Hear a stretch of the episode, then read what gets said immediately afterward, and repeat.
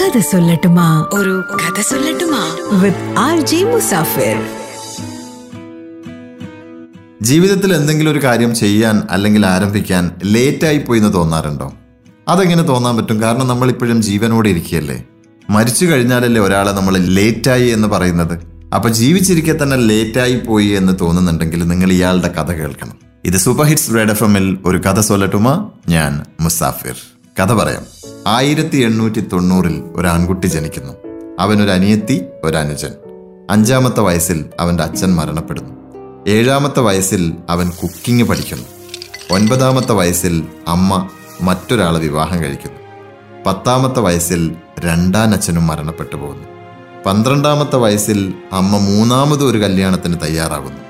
പതിമൂന്നാമത്തെ വയസ്സിൽ മൂന്നാം അച്ഛനുമായിട്ട് വഴക്കിട്ട് പതിനാലാമത്തെ വയസ്സിൽ ഏഴാം ക്ലാസ്സിൽ പഠനവും നിർത്തി അവൻ വീട് വിട്ടിറങ്ങുന്നു. പതിനാറാമത്തെ വയസ്സെന്നൊക്കെ പറഞ്ഞാൽ ഭീകരമായ കഷ്ടപ്പാടിന്റെ വർഷങ്ങളായിരുന്നു. ഒരുപാട് ജോലികൾ ഒരുപാട് പ്രയാസങ്ങൾ. കണ്ടക്ടർ ആർമിയിലെ സോൾജിയർ ട്രെയിനിലെ ക്ലീനർ ഫയർമാൻ അങ്ങനെ ഒരുപാട് ഒരുപാട്. അതിനുശേഷം പത്തൊൻപതാമത്തെ വയസ്സിൽ അയാൾ ഒരു കല്യാണം കഴിക്കുന്നു. മൂന്ന് മക്കൾ. ശേഷം ലോ പഠിച്ച് ലോയറായി കുറച്ച് നാൾ അങ്ങനെ ജോലി ചെയ്തു. പിന്നീട് റെയിൽവേസിൽ ട്രാക്ക് ക്ലീൻ ചെയ്യുന്ന ലേബർ ജോലി ചെയ്യേണ്ടി വന്നു. അതിനുശേഷം ഒരു ഇൻഷുറൻസ് ഏജന്റായി നോക്കി. പിന്നീട് സെയിൽസ്മാൻ ആയിട്ട് കുറച്ച് നാൾ ജോലി ചെയ്തു. അങ്ങനെ മുപ്പതാമത്തെ വയസ്സിൽ സ്വന്തമായിട്ടൊരു ബോട്ട് കമ്പനി ആരംഭിച്ചു. പക്ഷെ തൊട്ടടുത്ത വർഷം തന്നെ ആ കമ്പനി വിൽക്കേണ്ടി വന്നു. മുപ്പത്തി ഒന്നാമത്തെ വയസ്സിൽ ഒരു കെമിക്കൽ കമ്പനി ആരംഭിച്ചു.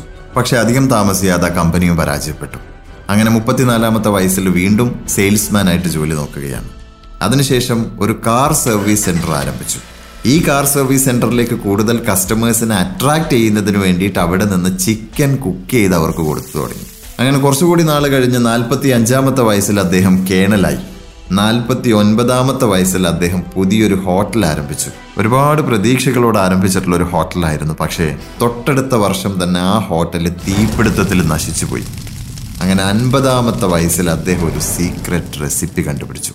ആ കണ്ടുപിടുത്തം അദ്ദേഹത്തിന്റെ ജീവിതത്തിന്റെ കൂടി സീക്രട്ട് റെസിപ്പിയായിരുന്നു പക്ഷേ അൻപത്തിയൊന്നാമത്തെ വയസ്സിൽ രണ്ടാം ലോക മഹായുദ്ധത്തിൽ അദ്ദേഹത്തിന് എല്ലാം നഷ്ടപ്പെട്ട് ഉണ്ടായിരുന്ന ഹോട്ടലും പൂട്ടേണ്ടി വന്നു.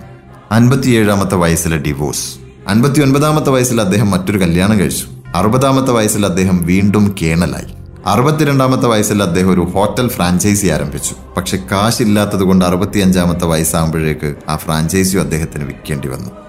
അങ്ങനെ ഗവൺമെന്റ് കൊടുക്കുന്ന വെറും നൂറ് ഡോളറിൽ പഴയ ഒരു വീടും കാറുമായിട്ട് അദ്ദേഹത്തിന്റെ ജീവിതം ഇങ്ങനെ മുന്നോട്ട് പോവുകയാണ്.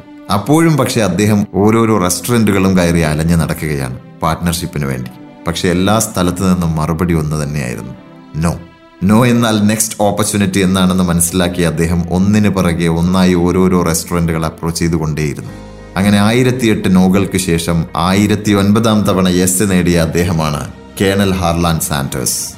K F സിയുടെ ഫൗണ്ടർ തൊണ്ണൂറാമത്തെ വയസ്സിൽ അദ്ദേഹം ഈ ലോകത്തോട് വിട പറയുമ്പോൾ നാൽപ്പത്തിയെട്ട് രാജ്യങ്ങളിലായി ആറായിരം ഔട്ട്ലെറ്റുകളിലൂടെ വർഷം ഇരുന്നൂറ് കോടി ഡോളറിന്റെ ബിസിനസ്സുള്ള ഒരു സ്ഥാപനമാണ് കെ എഫ് സി.